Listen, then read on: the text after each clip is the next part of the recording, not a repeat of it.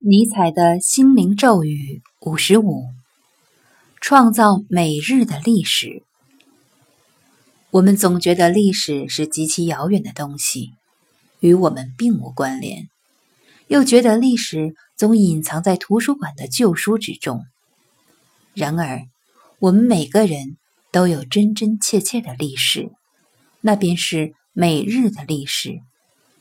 今天自己做了些什么？又是怎么做的，都会成为你历史中的一页。